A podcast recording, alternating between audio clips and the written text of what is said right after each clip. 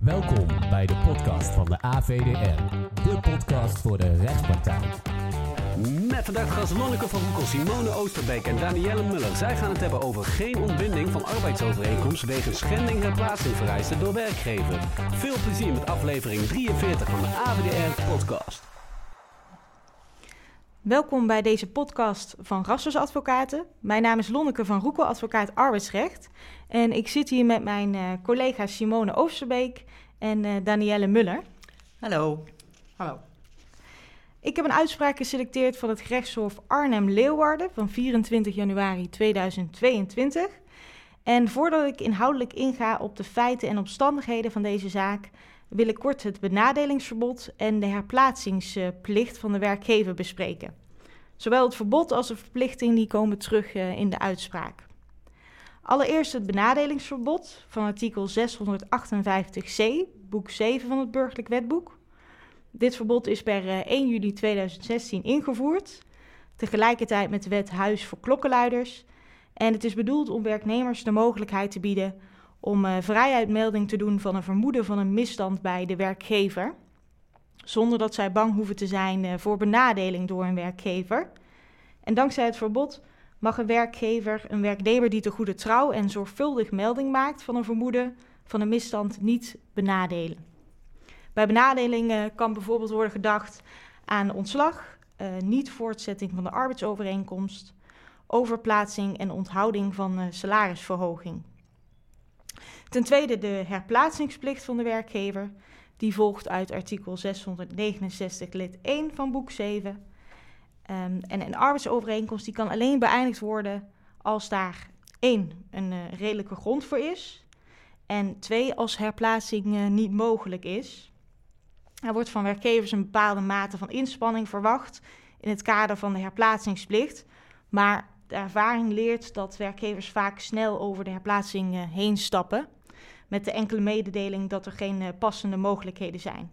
Dat vinden ze uh, maar lastig dan, hè, als ze dat zouden moeten doen, dat herplaatsen vaak. Ja, klopt. Ja. De herplaatsingsplicht is uh, steeds vaker uh, onderdeel van geschil tussen werkgever en werknemer. En zo ook in, uh, in deze zaak van het gerechtshof Arnhem-Leeuwarden. Waar ging het in deze zaak over? Uh, het ging over een werknemer die op vijfentwintig september tweeduizend negentien in dienst is getreden bij woningcorporatie Thales. Ongeveer een uh, jaar later heeft de werknemer b- binnen Thales een melding gedaan van uh, door hem veronderstelde misstanden door twee collega's, collega één en uh, collega twee. En na ontvangst van de melding heeft Thales eerst achter de schermen onderzoek gedaan en met elke uh, werknemer afzonderlijk een gesprek uh, gevoerd. Begin oktober zijn de drie werknemers op non-actief gesteld. En op basis van het onderzoek heeft Thales uh, voor één van de twee collega's, namelijk uh, voor collega twee, geconcludeerd dat er uit de vermoedens uh, niet klopte en dus ongegrond waren. Uh, collega twee die is daarom na achttien dagen op non-actiefstelling weer toegelaten tot werk. Maar de op non-actiefstelling van de werknemer en van collega één, die werd verlengd uit één week. Omdat er een uh, sterk vermoeden was dat een van de twee zich uh, bezighield met drugshandel. Uit verder onderzoek is uiteindelijk gebleken dat de melding van de werknemer over collega één gegrond was. En Thales die heeft vervolgens afspraken gemaakt met collega één over uh, beëindiging van zijn dienstverband. Het kwam er dus op neer dat de werknemer terecht een melding had gemaakt over collega één, uh, maar onterecht over collega twee. Nou kunt u zich waarschijnlijk wel voorstellen uh, dat de werkrelatie tussen de werknemer en collega twee onder druk is komen te staan door die ongegronde melding. Daarom heeft Thales uh, ingezet op een mediation traject en heeft zij collega twee een coachingstraject laten volgen. Maar helaas tevergeefs, want ondanks de pogingen van Thales om uh, tot herstel van de arbeidsrelatie te komen, is de verhouding onder druk blijven staan. Thales is uiteindelijk tot de conclusie gekomen dat een verdere samenwerking met de werknemer niet langer haalbaar was. En heeft daarom in februari tweeduizend eenentwintig een ontbindingsverzoek op de G-grond ingediend bij de kantonrechter. Thales die stelde zich op het standpunt eh, dat er sprake was van een zodanig verstoorde arbeidsverhouding dat in redelijkheid niet van haar kon worden gevergd om de arbeidsovereenkomst van de werknemer te laten voortduren. Eh, vervolgens werd het ontbindingsverzoek afgewezen. Want volgens de kantonrechter was de verhouding tussen de twee werknemers weliswaar verstoord. En misschien ook wel ernstig verstoord. Maar was het niet aannemelijk dat de verhouding uh, duurzaam verstoord was. En met de term duurzaam uh, wordt bedoeld dat er al geruime tijd een onwerkbare situatie is. En dat er geen enkel zicht is op uh, verbetering. Nou, niet in alle gevallen is het vereist dat de verstoring al geruime tijd aanwezig is. Want uiteraard kan er ook sprake zijn van een eenmalig heftig incident, waardoor er onmiddellijk een onherstelbaar verstoorde arbeidsrelatie optreedt. Maar dat was in deze zaak niet het geval. Daarnaast diende Thales volgens de kantonrechter als goed werkgever ook rekening te houden met het benadelingsverbod van artikel zeshonderdachtenvijftig c boek zeven, waar ik aan het begin over sprak. Thales mocht werknemer dus niet benadelen omdat hij te goede trouw en zorgvuldig melding had gedaan van een vermoeden van een misstand. U raadt het al, Thales was het niet eens met de afwijzing van haar verzoek en is daartegen in hoger beroep gegaan. In hoger beroep heeft zij het Hof alsnog gevraagd om het uh, verzoek uh, toe te wijzen. Ten eerste verweet Thales de werknemer uh, dat hij niet de juiste weg zou hebben wa- bewandeld. De werknemer had eerst zelf het gesprek met collega twee moeten aangaan volgens Thales. Maar de werknemer die heeft het punt gemotiveerd betwist. En uit een in de procedure gebrachte brief bleek dat de werknemer collega twee wel degelijk heeft geconfronteerd met zijn vermoedens. Volgens het Hof heeft de werknemer terecht een melding van de misstanden gedaan. En dat Thales de melding voor zover het collega twee betreft ongegrond heeft verklaard, maakt niet dat de werknemer van het doen van dat deel van de melding een verwijt kan worden gemaakt.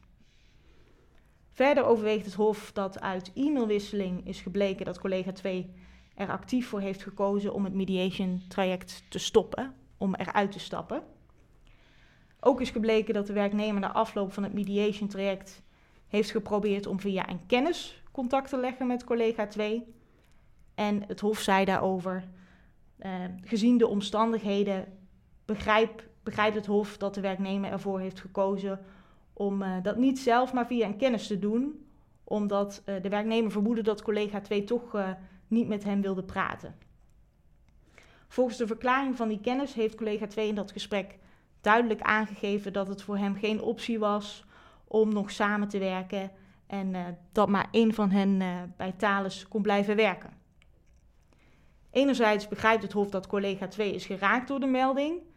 Maar anderzijds vindt het Hof dat het uh, in de periode daarna, in de periode na de melding, de opstelling van collega twee is geweest en uh, niet die van uh, de werknemer, waardoor de verstoring in de arbeidsrelatie in stand is gebleven.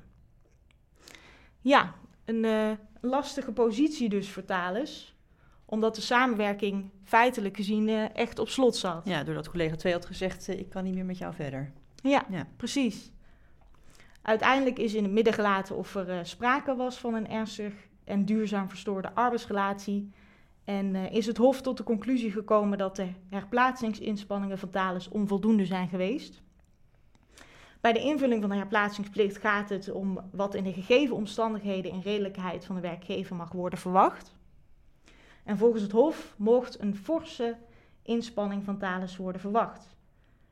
Zoals ik al aangaf, heeft Thales zich ingespannen om uh, het vertrouwen te herstellen door het opstarten van een mediation traject en een coachingstraject.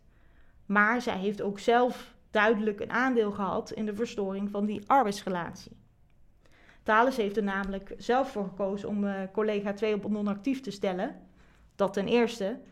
En ten tweede heeft Thales ervoor gekozen om uh, collega twee te vertellen van wie de melding afkomstig was.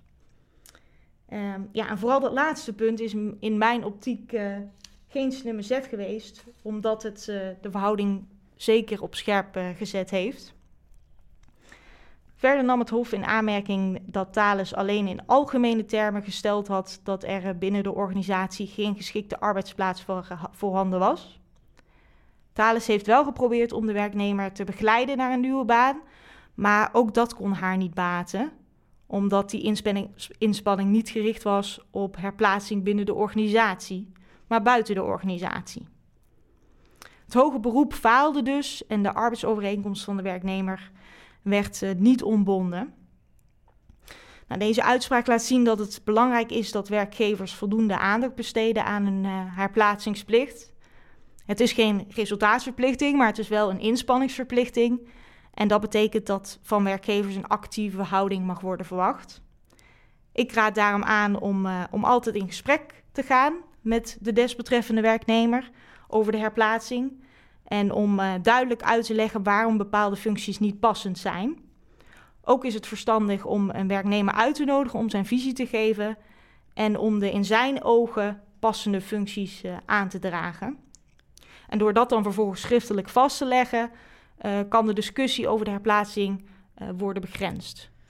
Maar uiteindelijk uh, betekent dat dus toch in zekere zin een benadeling voor de betreffende werknemer. Want die wordt toch uit zijn functie gehaald uh, uh, nadat er een melding is gedaan uh, door hem van een misstand dat voor een deel ook terecht bleek te zijn. Alleen het was medegericht tegen de ja, dan achteraf verkeerde collega. Ja.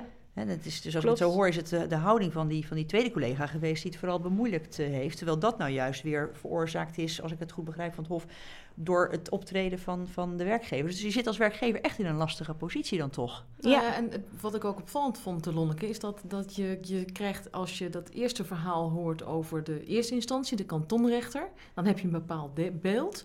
En het bijzondere is dan dat in die uitspraak van het Hof zie je die accenten verschuiven. En dan is het een soort, een soort slechte film waar je dan in zit. En denk dat opeens het perspectief wijzigt. En het bijzondere is denk ik ook wel dat um, hier het Hof een grond heeft gepakt, de herplaatsingsinspanning, waarop het uiteindelijk wordt afgedaan. En het is natuurlijk heel nuttig om het belang daarvan te onderstrepen. Maar die zien we niet aankomen bij het begin als het gaat over een klokkenluidersmelding. Ja. Maar ze konden niet heel veel anders. Want de vraag was nu eenmaal niet, Hof, beslist u maar, moet collega twee of de, werk, nee, de medewerker, hè, de, de klokkenluider, het veld ruimen? Want dat was niet de vraag die voorlag, maar eigenlijk gaat het daar wel over. Ja, ja. Maar dat heeft het Hof natuurlijk niet, nee. niet kunnen beantwoorden, dat was de vraag niet. Nee. Het is een duivels dilemma. Ja, dat ja. klopt. En, en weet je, blijkt uit de uitspraak, was er ook iets van een beleid bij, uh, bij de werkgever ten aanzien van meldingen als deze? Nee, nee, dat was geen, uh, geen beleid. beleid dat zou misschien ook nog wel kunnen helpen, dat je dan ook in het beleid en in het protocol duidelijk maakt hoe je acteert als werkgever op het moment dat, dat er zo'n melding wordt gedaan. Nou ja, een tip is dat, dat je niet bij een klokkenluidersmelding dus even niet meldt wie de melding heeft gedaan. Ja. Precies. Ja, in het begin ja, niet. Daar... Uiteindelijk zal dat misschien op een of andere manier wel moeten. Want dat is weer natuurlijk in het belang van degene die, die toch uh, daar onderwerp nou, van is. Als het gaat melding. over een, een bepaald handelen, los van de klager, van de, los van de klokkenluider, als het niet aan hem ja. aangaat, ja. dan, dan ja. zou dat niet uit hoeven ja, in dit geval wat anders het, dan bij ongewenst drugshandel. Ja. Ja. Ja. ja, maar het ging ja. hier wel over het verwijt dat de betrokkenen zich met, met drugshandel inderdaad bezighield. Hè? Dus dat, Jawel, ja. maar, maar het, het ging niet over de, de, de melder, hè? De klokkenluider. Nee. Die was niet betrokken, die heeft het alleen maar gezien of uh, gemeld. Maar ja. was niet, het is anders dan bij het ongewenst gedrag bijvoorbeeld, waar je wel degelijk moet aangeven, dit is is de klager, want het gaat dan de klager aan. Ja, precies. Dan kan je niet anders. Ja, maar in dit geval had het anders uh, gekund. Ja. En heeft het de verhouding uh, alleen maar heel erg op scherp gezet. En uh, is het uiteindelijk onhoudbaar uh, ja, geworden. Wat misschien maar, niet nodig was geweest. Door dus ook wel de acties vanuit de werkgever met die normatiefstelling. Ja. Ja. Ja. Nou ja, interessante Lonneke. Dank je wel. Ja, zeker. Ja. Dank u wel uh, voor het luisteren en uh, tot de volgende keer. Bedankt voor het luisteren naar deze aflevering van de A V D R-podcast. Check de website w w w punt a v d r punt n l voor meer unieke content voor de rechtspraktijk. Nogmaals bedankt en tot de volgende aflevering.